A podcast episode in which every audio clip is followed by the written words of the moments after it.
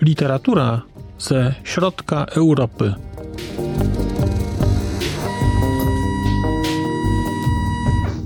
Podcast około książkowy. Dzień dobry. Kłania się Państwu Marcin Piotrowski. Zapraszam do wysłuchania kolejnego odcinka podcastu Literatura ze środka Europy. Dzisiaj literatura podróżuje do Krakowa. Mam bowiem dla Państwa książkę, no, dla mnie bardzo mocno krakowską. Książkę Wita Szostaka Po nie w czasie.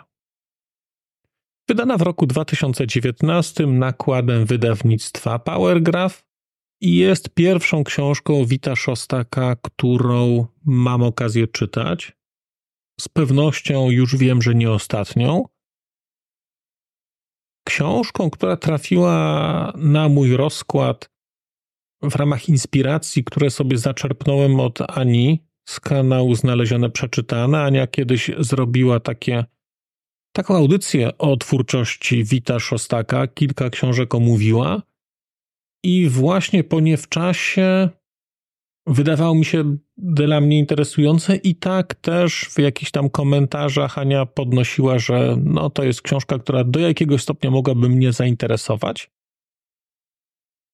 No i właśnie jestem no nie tak świeżo, bo kilka dni temu po nie w czasie skończyłem. I jestem po lekturze i powiem szczerze, bardzo interesująca książka. Całkowicie przez przypadek ułożyło się tak, że w grudniu jakoś czytam dzienniki. W ogóle o tym nie myślałem, bo po nie w czasie jest rodzajem dziennika. To jest książka, która jest dziennikiem, który jest pisany przez rok, od stycznia do grudnia. Książka bardzo wyjątkowa.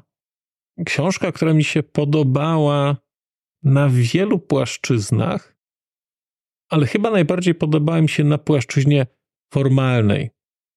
I ja jakoś w mniejszym stopniu poszukuję w książkach jakichś cudownych bohaterów, cudownych historii. Mnie raczej forma interesuje.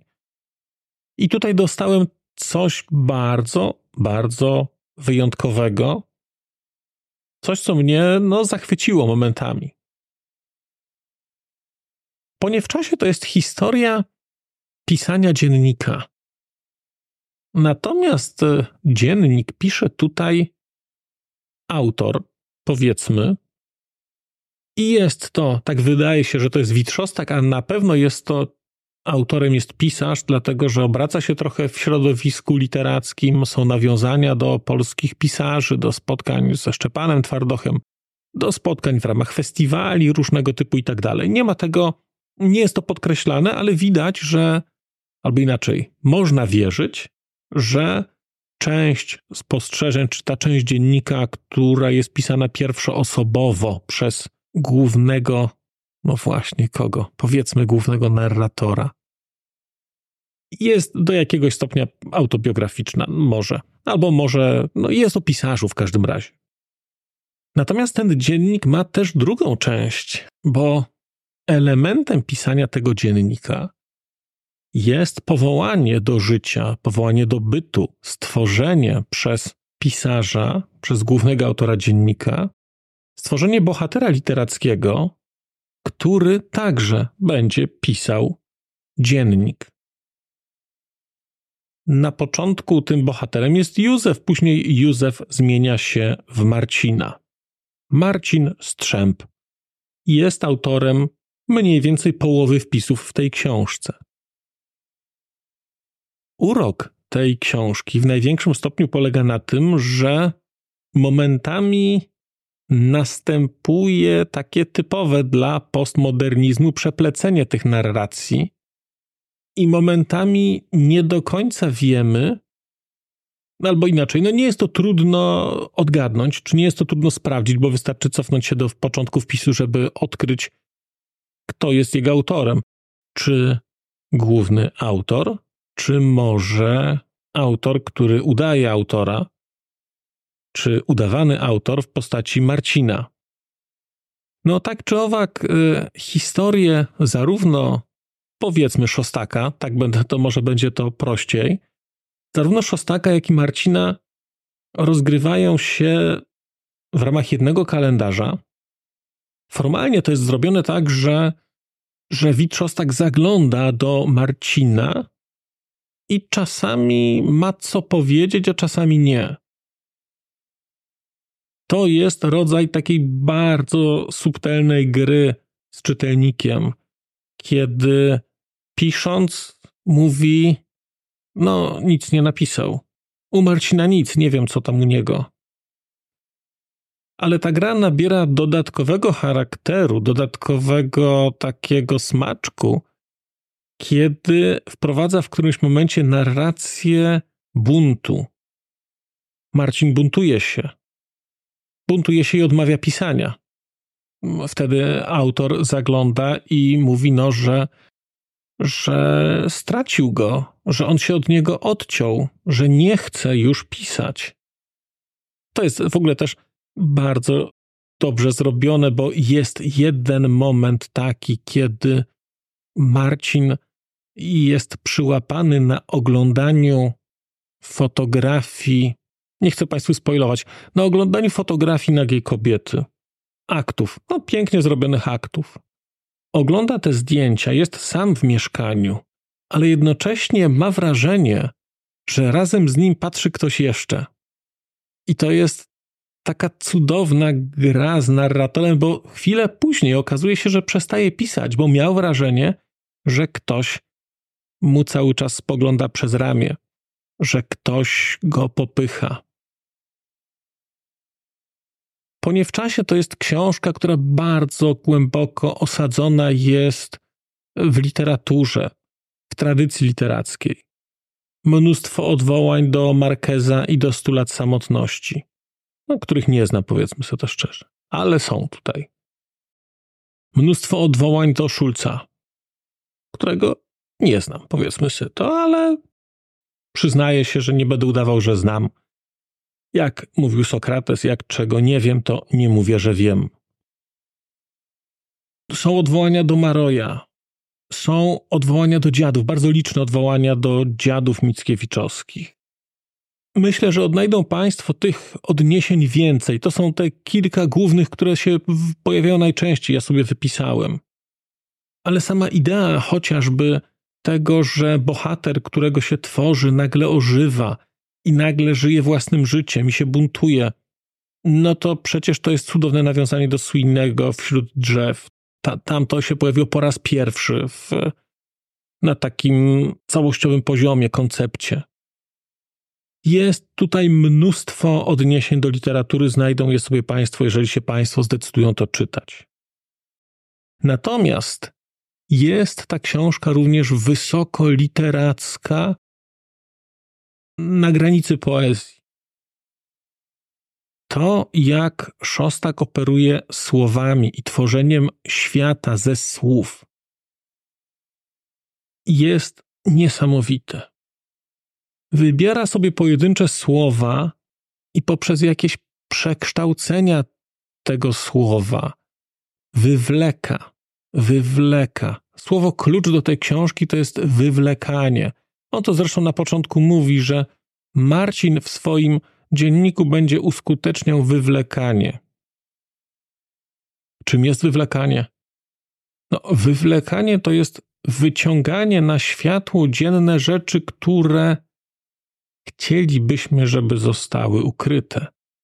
I po to być może jest w ogóle dziennik, po to, żeby wywlekać. Więc mamy wywlekanie, mamy uchodźców, uchodzenie, nachodzenie, pochodzenie. Teraz słyszą Państwo pojedyncze słowa. Wokół konstrukcji tych słów, ich znaczeń potencjalnych, łączeń z innymi słowami, są zbudowane całe zapiski pojedyncze. I jest to nie tylko piękne na poziomie formy, ale także zaskakująco odkrywcze na poziomie takiego rozumienia tych słów. wręcz na poziomie takiej semantyki. To znaczy, czytamy to raz, drugi, trzeci i nagle uświadamiamy sobie, że właściwie nigdy nie myśleliśmy, czym dane słowo jest. No świetnie, to jest zrobione. Tutaj kilkukrotnie pojawia się taki zwrot moszczenie się słów. I pisarz jest pokazywany jako osoba, która mości się w słowach. Marcin mości się w słowach swoich, w różnych takich wątkach. Jednocześnie, jeżeli sądzilibyście Państwo, że ta książka nie będzie miała akcji, bo ona właściwie nie ma akcji. Właściwie nie ma. To są jakieś historyjki z jednej strony tego Szostaka, z drugiej strony Marcina,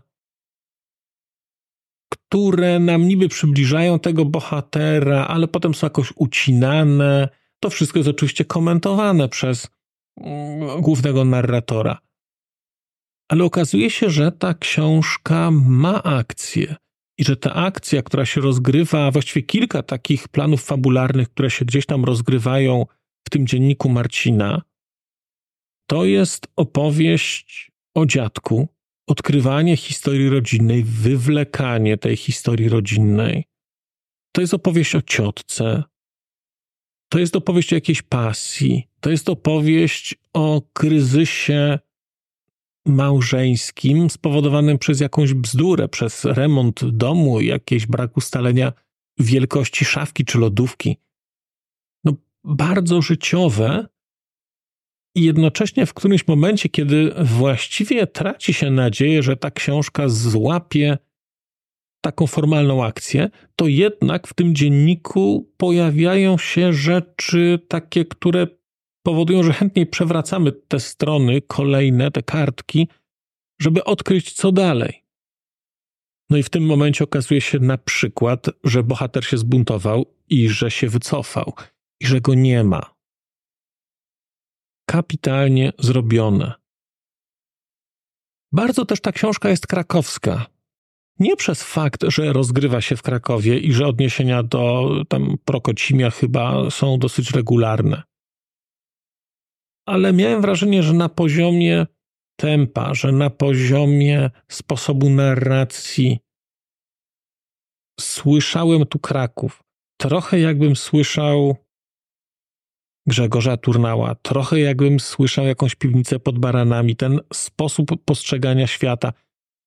Nie potrafię tego bliżej sprecyzować, ale czytając tę książkę, miałem wrażenie powrotu trochę do świata, który opuściłem dwadzieścia kilka lat temu, kiedy skończyłem studia. Ale te pięć lat w Krakowie uświadomiłem sobie, że na poziomie słów, na poziomie pewnej narracji, metanarracji, takiej filozofii, że te rzeczy odnalazłem u Szostaka. Znaczy ich nie szukałem, po prostu znalazłem. Znaczy zacząłem czytać tę książkę i pomyślałem sobie rany. Jakie to jest krakowskie.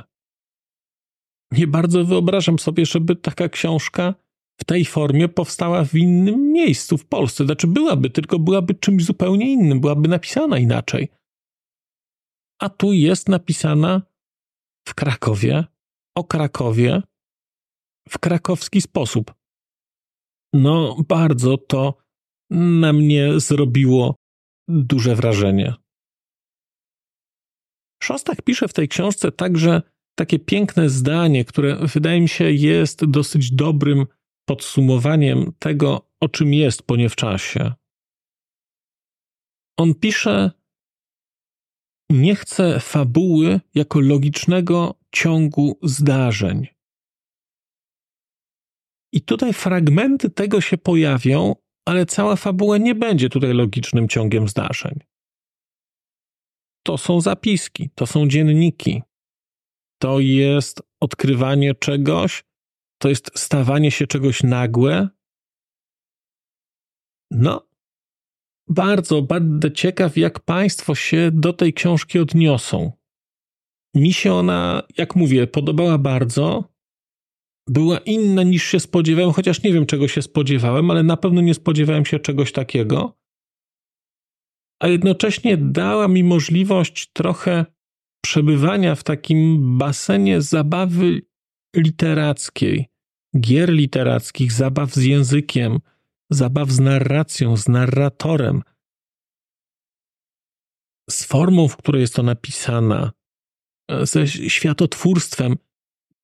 No, dla mnie było to bardzo, bardzo wyjątkowe. I no, nawet nie wiem, kiedy mi czas zleciał przy czytaniu tych historii dwóch panów i nie tylko tych dwóch panów, która tutaj jest pokazana. Odkrywaniu historii rodzinnej, takiej trochę gorzkiej. Bardzo to naprawdę dobre. Więc mogę Państwu szczerze po nie w czasie polecić.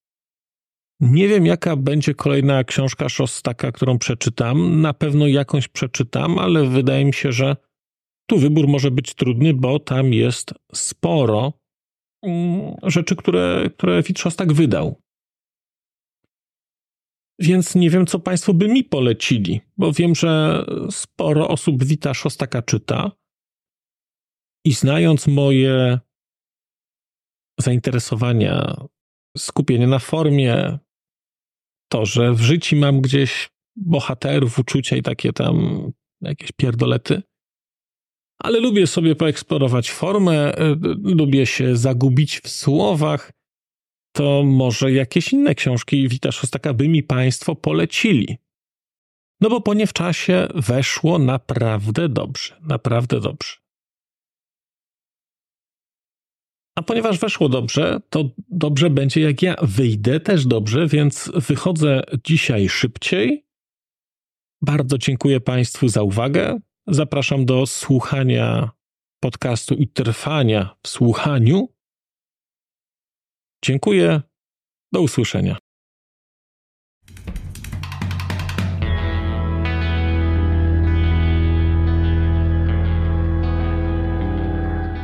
Bardzo dziękuję Państwu za wysłuchanie tego odcinka, bo skoro jesteście w tym momencie, to znaczy, że wysłuchaliście go do samego końca.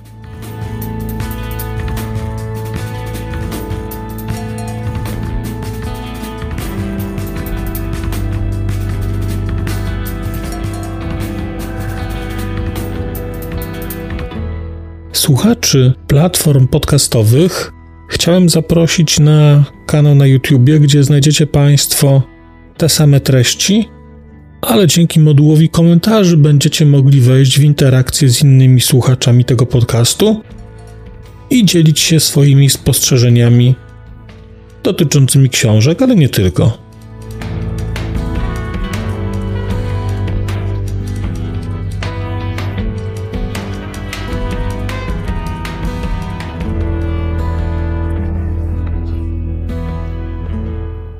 Oprawa muzyczna tego odcinka została zrealizowana na bazie muzyki słowackiego zespołu Longital.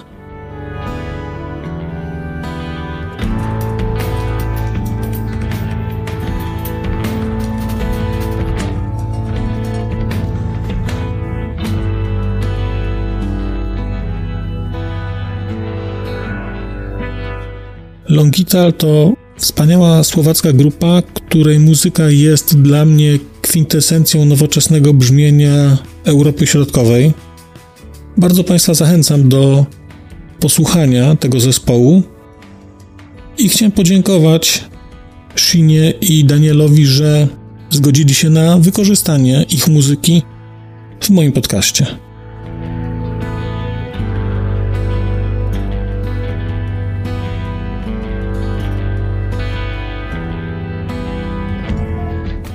Krzysztof a Daniel, Děkujeme vám velmi pekne, že ste nám umožnili použiť vašu hudbu.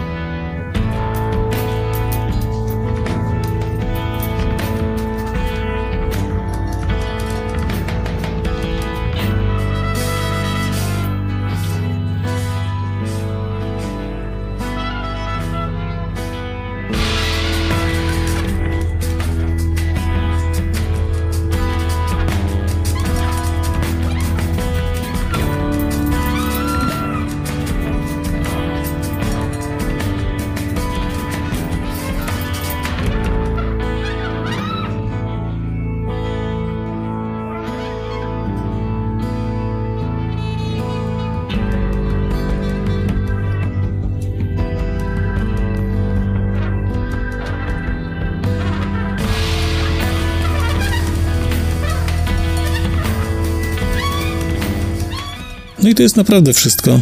Dziękuję i do usłyszenia.